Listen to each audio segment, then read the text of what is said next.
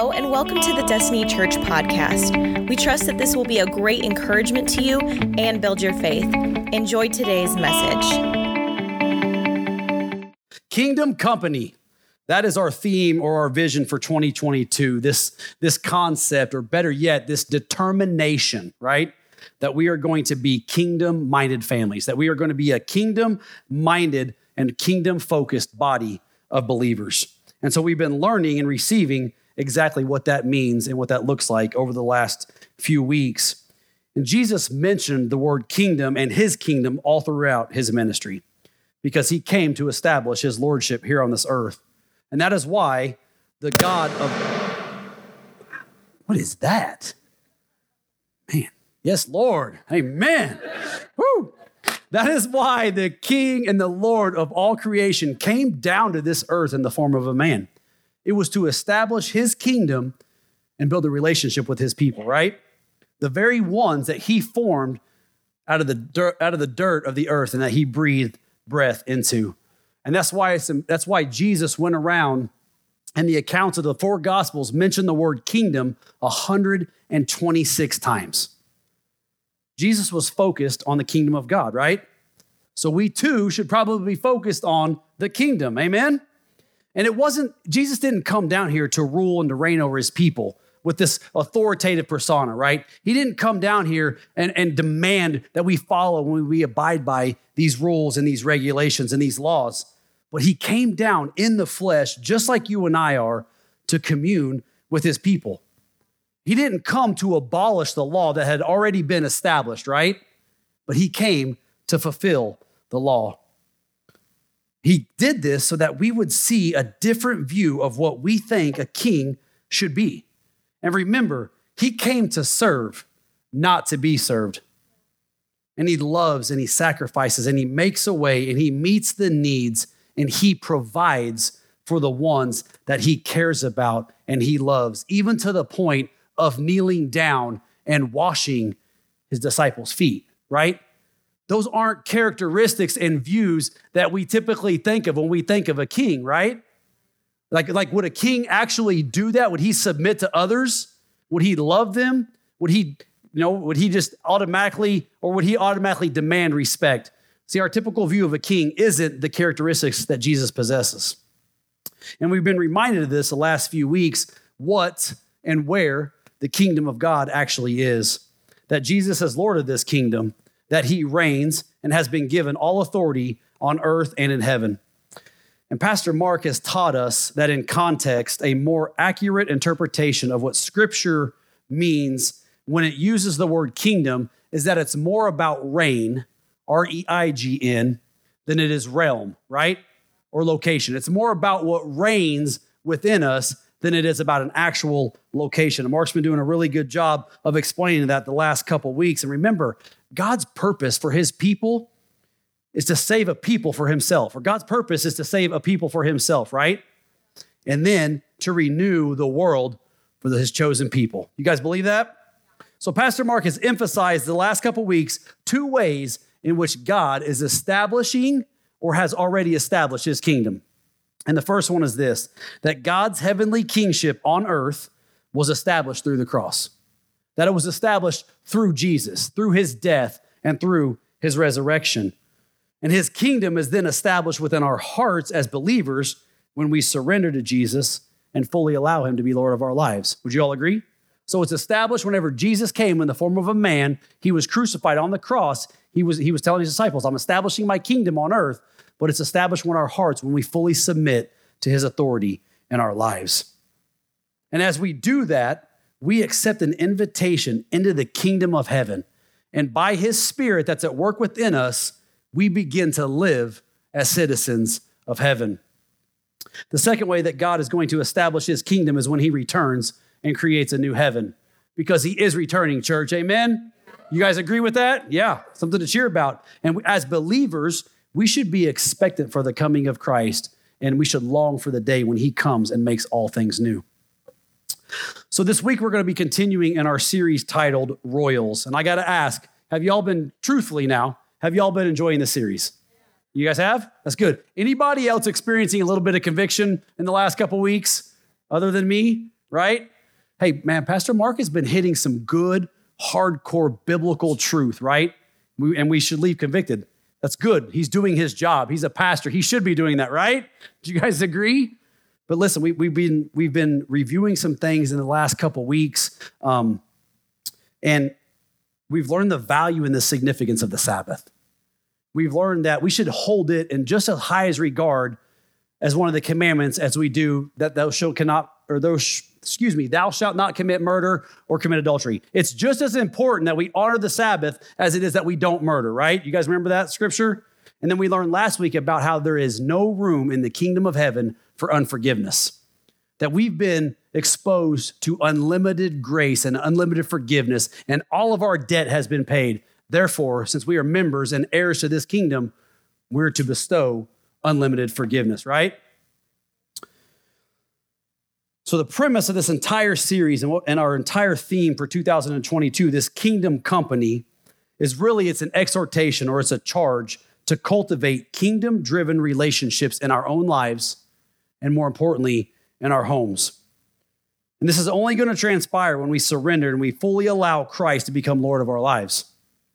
And I have to ask you this question, church. I'm, I'm challenging because I think Mark's been doing a really, really good job. You know what? We should be able to come in here, hear the word, hear a biblical truth, and it should transform and it should make us think and it should challenge us to walk out of these walls differently than we came in. Amen? It's not enough to come in here and hear a feel good message and get some accolades and get an attaboy and walk out not transformed. We should be convicted by the word of God to where we want to tra- transform and change our life. Would you guys agree? So I'm going to challenge you guys this morning. I want you to ask some questions. And I've got to ask this morning do your lives illustrate that you belong to Jesus? Does the way that you live your life illustrate that you're a follower of Jesus? And that Jesus is the decision maker and the culture creator for our lives and for our homes? Do we truly give him reign and rule over our lives? Is he truly our master and our Lord? And if your answer is no, or you're doubting that this morning, or you're questioning that this morning, then I have to ask you the question that's been asked for generations why not? Why have you not allowed him full capacity in your life? Why have you not allowed him to be the full reign and king of your life? And I can't answer that for you. Only you have the ability to answer that. But if we're going to be a kingdom minded church, and if our kingdom focus is going to be our theme and our illustration for 2022, we're going to have to acknowledge that there's a calling and a responsibility and a role on our lives as individuals, as Jesus followers, that we have to do something, right? That there's purpose. Amen. Hey, I'm not, I'm not up here to like to, to, to demean you and, and to get onto you. I want some, I want some reception, right? because I'm encouraged by this message. I've been convicted putting this message together, and I'm just passionate about doing that. I want to illustrate it to you. Like, listen, we have a responsibility, we have a calling on our lives. If we're truly going to walk in the capacity of kingdom minded and kingdom focused, followers of Christ, then we have a role and we have a responsibility and we have purpose. Amen? You guys agree with that this morning? This is why Paul wrote to numerous churches and he gave instructions on how to live a life that keeps Christ as the focus. It's why we have the living word of God. And it's why Paul wrote letters to the church leaders defining the roles of pastors and deacons. He instructed us as Christ followers to manage our households well. So it must be important, right? And it must be vital to our walk as believers that we understand and follow what the Word of God says. This is why Paul was so adamant about it and he was willing to die for the sake of the gospel. It's why he was so determined to write letters to the churches and emphasize and expose them to the knowledge and to the will of God in their lives. Because just like Jesus knew it was going to be crucial and vital to us, Paul knew it was going to be crucial and vital for us to keep Christ in the center of our focus. Because when we do that, we honor and we glorify the kingdom of heaven. Amen. That's why the four gospels emphasize what the kingdom is supposed to reflect because the kingdom is Christ, right? And if the kingdom is Christ and we're to be a reflection of the kingdom, then we are to reflect Christ. Amen. And the Lord deeply cares about the conditions of our families. And He's given us the word and the truth of exactly what our families are supposed to look like. And if we want to maximize the kingdom impact that we have and that our family has and that our churches have and that our community has, then there has to be a shift in the perspective and there has to be a shift in whom is Lord of our family, right? Because when there's a shift, then we begin to understand and we begin to view our king differently. We don't look at our king as this authoritative perspective, right? Who demands stuff from us. Our, our focus begins to shift and we begin to honor Jesus out of reverence and out of awe because of his greatness, because of his love, for who he is and for what he's done, because Jesus is ultimately sovereign over all, right? And it's not because he forces us to, to respect him and to honor him and to allow him in. He doesn't demand our honor and praise like a typical king would. That's not how our Jesus works. He doesn't reign and roll over us with a force. His ultimate desire is this, church. He says, I give you free will, and all I ask is that you invite me in. Invite me into your heart and allow me to be the Lord and the King of your life. We don't honor and submit to him out of fear, right? We don't honor and submit to him because he forces us to. We don't honor him and submit to him because of his authority or because he demands respect from us, right? So, why do we honor and submit to Jesus? We do it out of love. We submit to Jesus out of love. So, we've looked at kingdom, what, how the kingdom families honor the Sabbath. We've looked at kingdom families and, and how they honor forgiveness. And today I want to look about, or I want to take a look at what kingdom love looks like. Once again, I'm going to ask you guys some questions this morning. We're challenging um, this body of believers, I want you to ask yourself this question Does the way that I love others reflect that Christ is Lord of my life? Does the way that I love others reflect that Christ is Lord of my life? And maybe you're sitting there debating that this morning, and maybe your answer is a good indicator to whether or not Jesus is actually Lord of your life. Let's pray. Father, we just thank you for this opportunity. Lord, I pray that we just take this message, Lord, not an offense, but in a, in, a, in a convicting manner to where we can just be your people, that you have your way in us this morning. Father, we don't want to just come in here week after week and leave unchanged. God, we want to be renewed by your word. We want to be renewed by our minds, by our hearts. And God, pray that you just open our hearts, penetrate our souls this morning to receive your word, to apply it to our life, to love the way that you intended us to love. And God, we give you all the praise and all the glory. And I pray that this church fosters kids. In Jesus' name, amen. Hey, Pastor Mark sent me a text right before we started first service. He said, Make sure you pray for fostering kids. Um, and I said, Yes, sir, I will. He's my boss, he's my authority, so I got to respect it, right? And I told First Service this, this is a side note, but I think it kind of leads up to just a little bit of what I kind of want to talk about today. You know, I'll be honest, like that's not something that Mandy and I are passionate about. Like it's not, it's not our drive to foster kids. It's good, it's great. And God bless you all who do that. We need you, we need more of you to do that. But like my passion and my desire is getting on the men, right? I mean, that's where that's where like my heart lies. Um, but Pastor Mark's passionate about that. But just because Pastor Mark's passionate about it and I'm not, we don't allow that to divide us, right? It's still a good thing. And Pastor Mark is, is um, he's determined that this church and this community is going to be the community that goes out and fosters kids and it's going to change the nation. And amen, I can get on board with that. But it's not one of those things where we have to let it cause division amongst us. So I'm going to honor his perspective in that, and he's going to honor my perspective and the views that I have, right? Does that kind of make a little bit of sense? Because it's going to kind of lead up just to a little bit of what I want to talk about today. And if you've been married, or if you're getting married, or if you've been in church for a little bit of time, then you've probably heard of Corinthians 13, also known as the love chapter. You guys have heard of that? So if you got brought your Bibles this morning, um, turn with me to Corinthians, 1 Corinthians 13.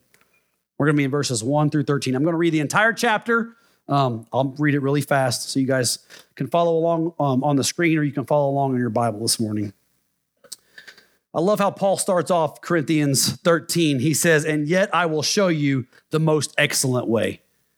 We don't want to follow just any way. We want to follow the most excellent way, right? And Paul's reiterating this. He's like, Listen, listen to this because I'm going to show you the most excellent way. He says, If I speak in the tongues of men or angels, but I do not love, I'm nothing. I'm only a resounding gong or a clanging cymbal. If I have the gift of prophecy and can fathom all mysteries and all knowledge, and if I have a faith that can move mountains, but I do not have love, I'm nothing.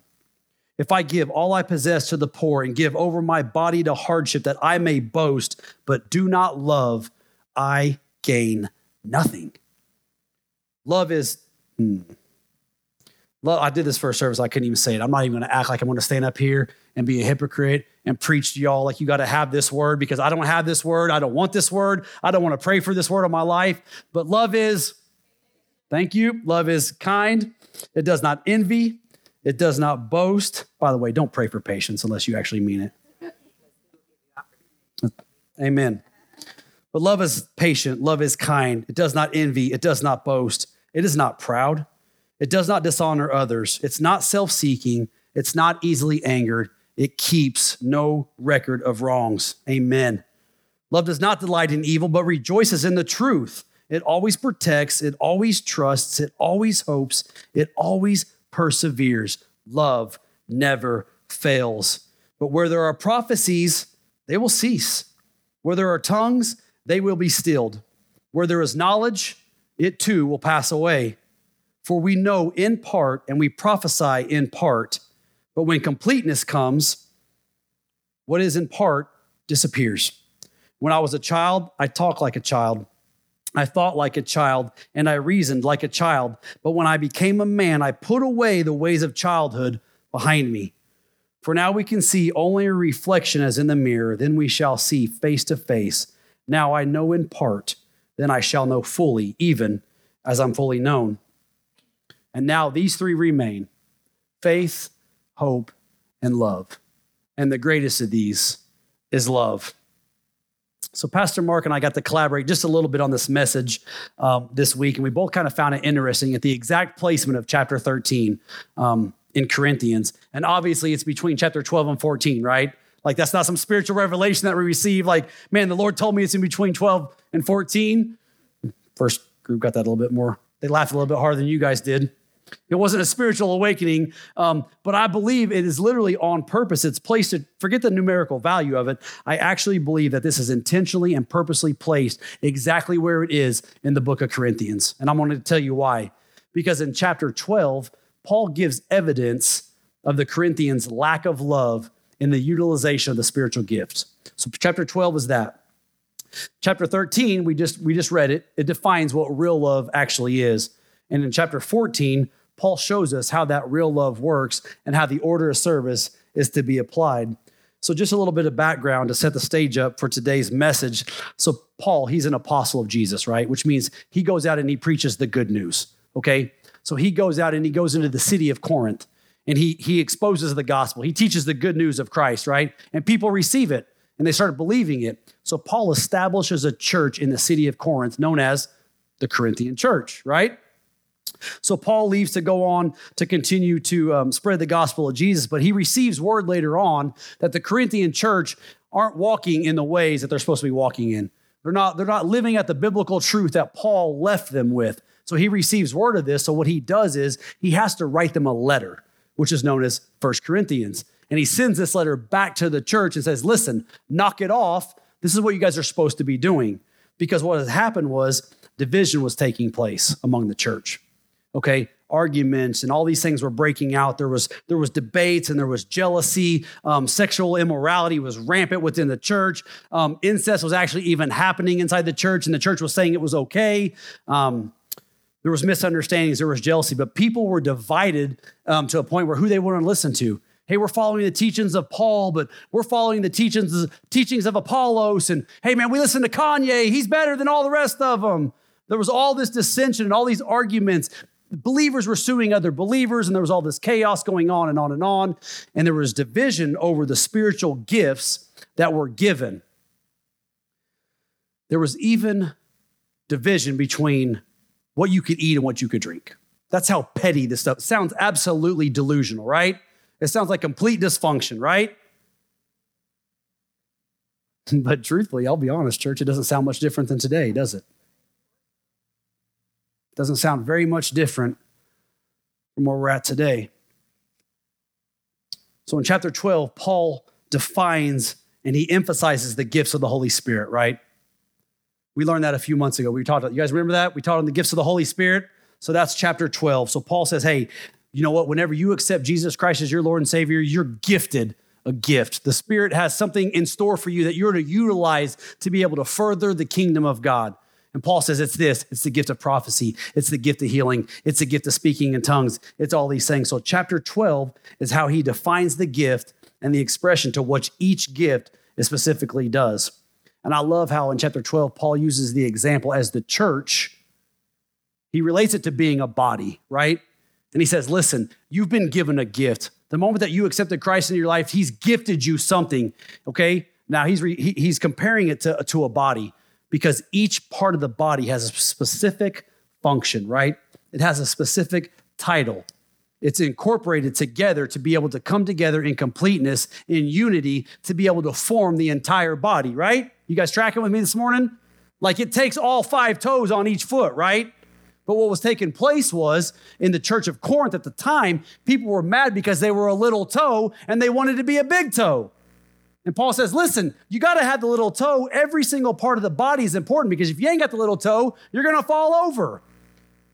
But what happened, I love how he compares it to the body because he says each part has a specific purpose and a specific placement within the body because it completes the entire body. When you come together and you walk in your purpose and you walk in your calling and you do what you've defined to do, your whole body is productive and effective, right? Your physical body, but he's relating that to the church. And what he's saying is listen, you have a calling on your life, a spiritual gift that God has given you. You need to walk in that calling because you have a role and a responsibility to further the kingdom of God, right? But what people were doing is they were getting mad about it. They were causing division and they were caught, they were being decisive and they they were manipulating the gifts because they wanted to get it for their own selfish gain and their own sinful nature and it was causing division and strife, and the church was collapsing because of it, because they couldn't come into agreement because they wanted something that was never intended to be theirs in the first place. And Paul says, listen, y'all are, y'all are missing the point. So that's chapter 12. Chapter, we jump to chapter 14, and Paul says, hey, eagerly desire all the gifts. What? All these gifts are causing all this strife and, and, and division over here. But Paul says, eagerly desire the gifts. They have purpose. Here's the structure and here's the order of these gifts. They're intended to further the kingdom. They're intended to edify the body. They're intended for God to be able to give them to you so that they manifest in your heart and in your soul so that you can go out and further my kingdom. That's why the Holy Spirit gives you these gifts.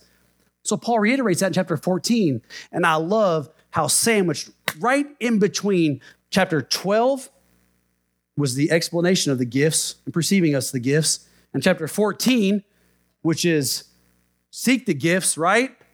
We have this chapter of absolute love sandwiched right in the middle of it because this is what Paul says. Paul says, Listen, I don't care if you're the greatest prophet.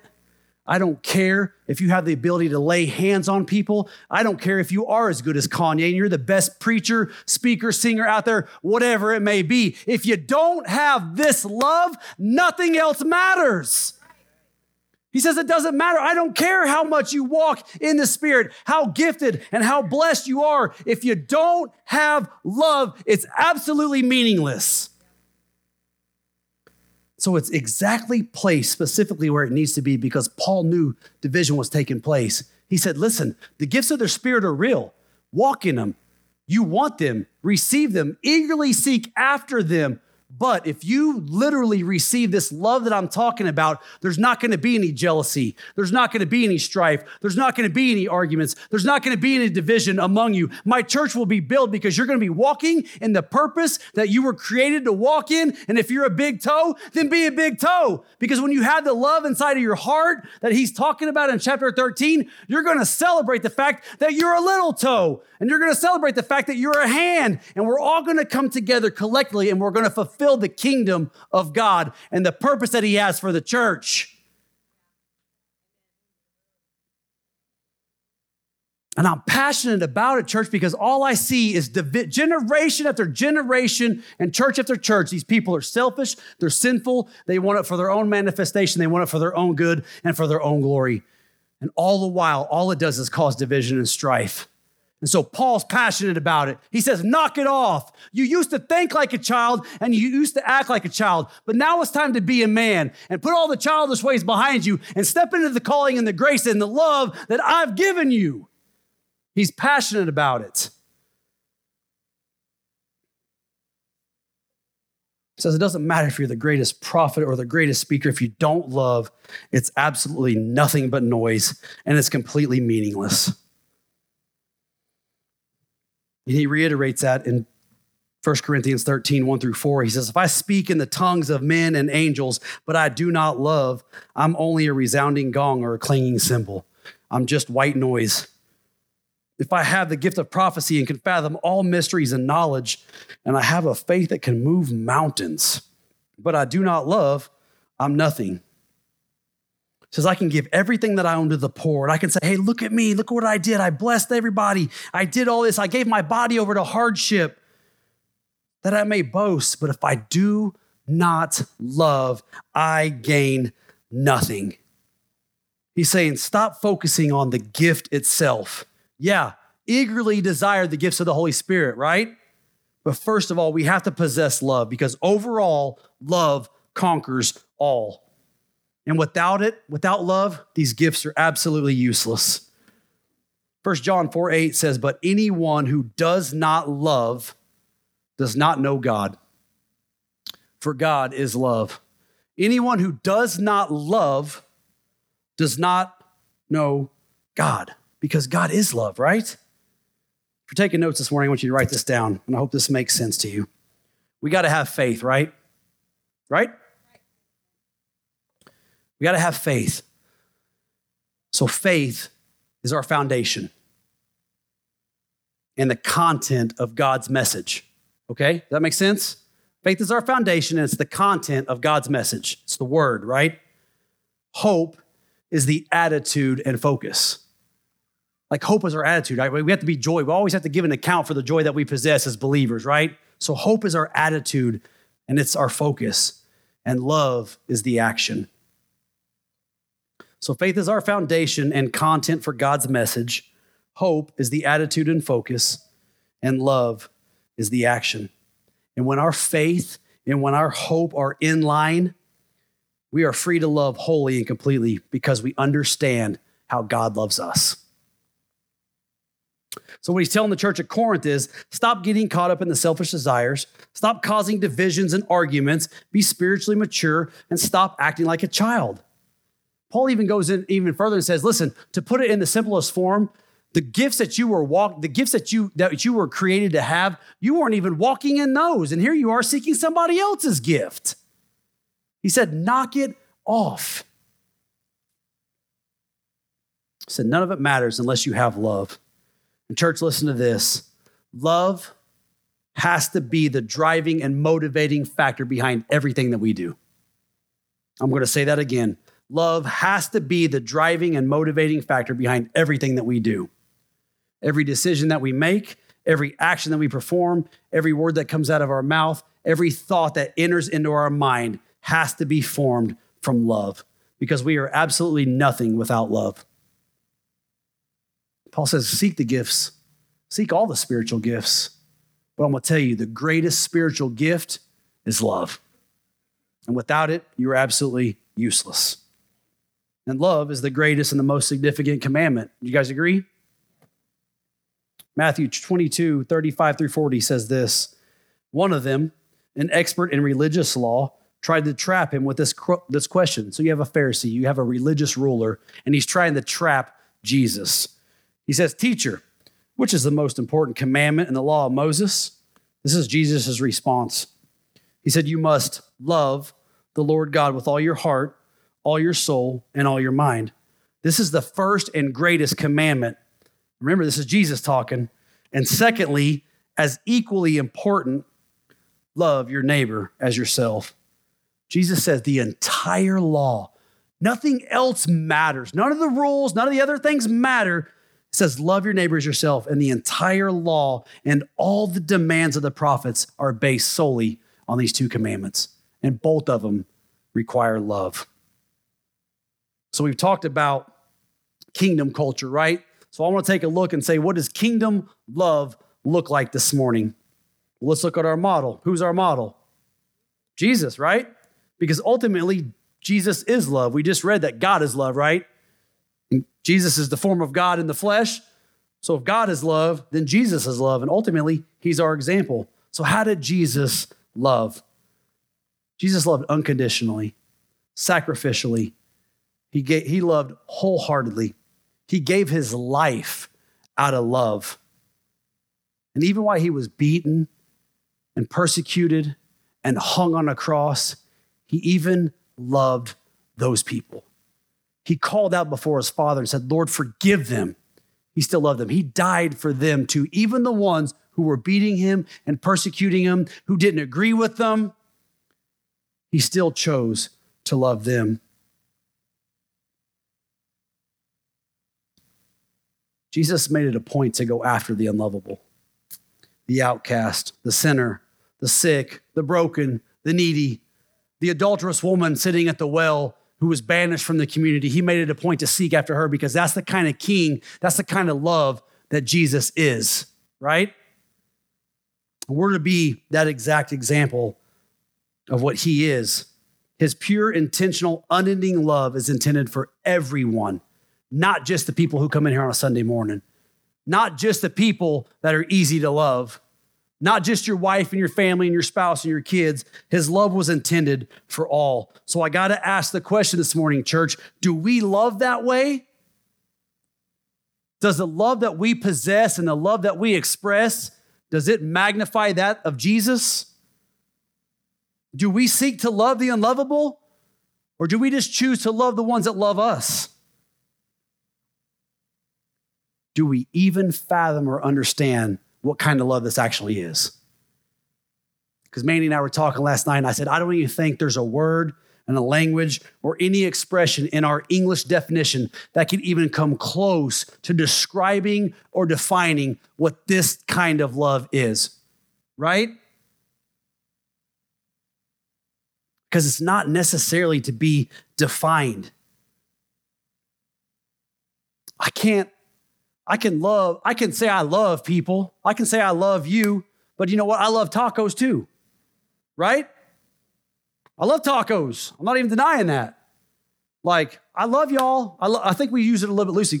I love you. I love you, Cam. I do. And I love the Chiefs when they're winning. But in the same sense as I love my Chiefs, the moment that they start playing like trash, then I'm starting to yell at them, and my expression that's coming out of me isn't love, it's bitterness and it's hatred, and then I'm throwing my popcorn the TV, right? It's not the same love. We just say we love, we love, but truthfully, we just love those who love us. Only Christ has the power to possess this kind of love. You know why? Because ultimately, He's the one that created it. He's the one that created this type of love. And when we invite him in to take control of our lives and make him Lord and King, he fills us with his Holy Spirit, enabling and supplying us with this powerful love, right? It's something that we invite him in and it manifests inside of us because we can't do it on our own. I can't say that I'm going to love the way Jesus loves. I have to have his spirit inside of me because he's the one that created it. I can't define it. I can't express it. I can sit there and say that I that I, I kind of have a similarity of know, knowing what it is, but ultimately I can't maintain it unless I allow Christ to manifest it inside of me so that it's an outpouring to everybody that we come in contact with because ultimately it was intended for all people, right? Corinthians does a good job of describing it, but even, even in the fullest capacity, even in the biblical truth, we can't even experience the magnitude of what this kind of love is. But verses four through eight give us a really, really good description. This is Jesus, right? This is Paul talking, but this is what he's talking about the kind of love that he's describing here. This is Jesus. Jesus is patient. Love is kind. It does not envy. It does not boast. It is not proud. It does not dishonor others. It's not self seeking. It's not easily angered. It keeps no record of wrong. Amen. As far as the east is from the west, our sins are cast, right? It keeps no record of wrong. Love does not delight in evil, but rejoices in the truth. It always protects, it always trusts, it always hopes, it always perseveres. Love and Jesus never fail. Amen? Is that kind of love? That kind of love, is that the priority of our homes? It should be. Do others observe this kind of love by the way that we live our lives? Do they see Christ in us and through us and know without a shadow of a doubt that He is the one who reigns over our hearts and our lives? Do we love the way that Jesus loved? John 13, 34 through 35. This is a commandment that Jesus gives you. He says, So I'm giving you a new commandment love each other. Love each other. How? Just as I have loved you. I've been patient with you. I've been kind with you. I've given you grace upon grace. I've forgiven you. I'm not going to I'm not going to hold the records of wrongs against you. He says, "Love the way that I loved you." You should love each other because your love for one another will prove to the world that you're my disciples. The way that you choose to love others is living proof that Christ reigns in your heart. Marie, you can come on up. So we're kingdom minded families, and our, and our theme's kingdom culture, right? Like we've looked at kingdom families in the Sabbath, we've looked at kingdom families and forgiveness. So, what does this type of love look like for kingdom cultured families? What example and proof are we showing to a watching world? Or better yet, what takes precedence in your homes, in your life, and what do you value as important? A lot of questions today, a lot of reflection today. But if we were to ask your friends and your family, your coworkers, your bosses, this community, your leaders, or even your children, what the most important thing is, if I were to ask your kids, what's the most important thing? What's your priority of your home? What would the answer be? What do we prioritize as Jesus followers? Is it to be successful? Is it to excel in academics? Are we driven by fame? Are we driven for great athletics?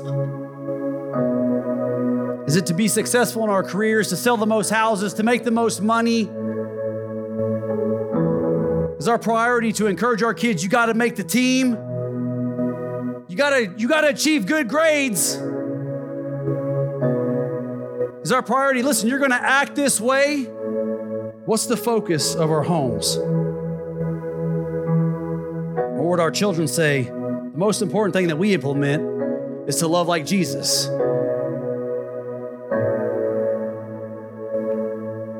Pastor Mark talks about James a lot, the book of James, right? And in the book of James, he literally tells us faith without deeds is dead, right? Or faith without action is dead, right? Which means you can have all the faith you want, but unless you unless you put it to action, it's worthless. And I'm going to go even further and saying this: faith without love is useless. Faith without love is useless. Church, if we're going to establish a kingdom mindset and a kingdom focus, then we must prioritize loving God and loving people over everything else. The main thing is how we love God. Remember, it was Jesus who said, If you love me, you'll obey my commandments, right? Do you love Jesus? Do we fully obey his commandments? Do we love the way that he loved us? Is our love an expression that he literally is Lord of our lives and we're abiding in him? Our, our obedience is an expression of our love for God. Our obedience is an expression of our love for God.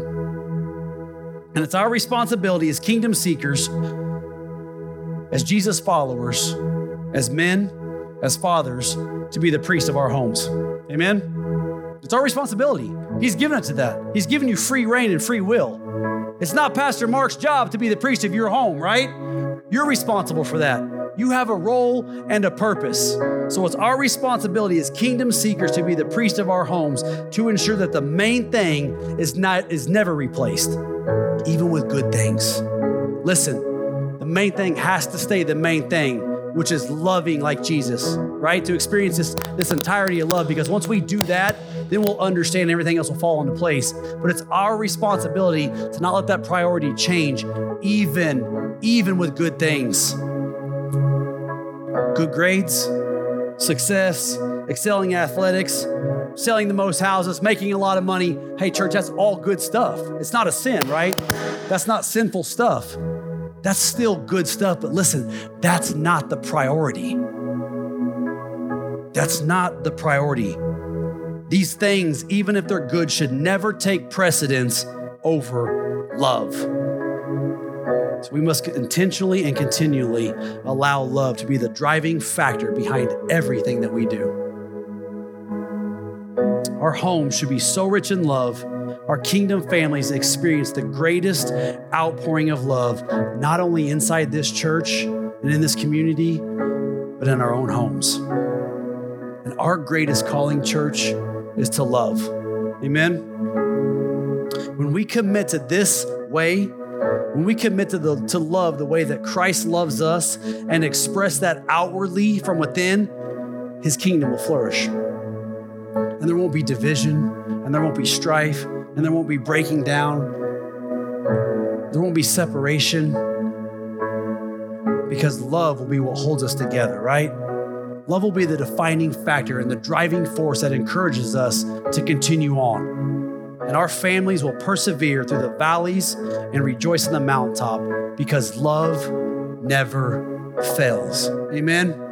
Thank you so much for joining us. Special thanks to those of you who give to this ministry. It's because of you that this ministry is possible. You can check out the link in the description to give or visit destinychurch.me slash give. Don't forget to subscribe and share with your friends. We love you and have a blessed week.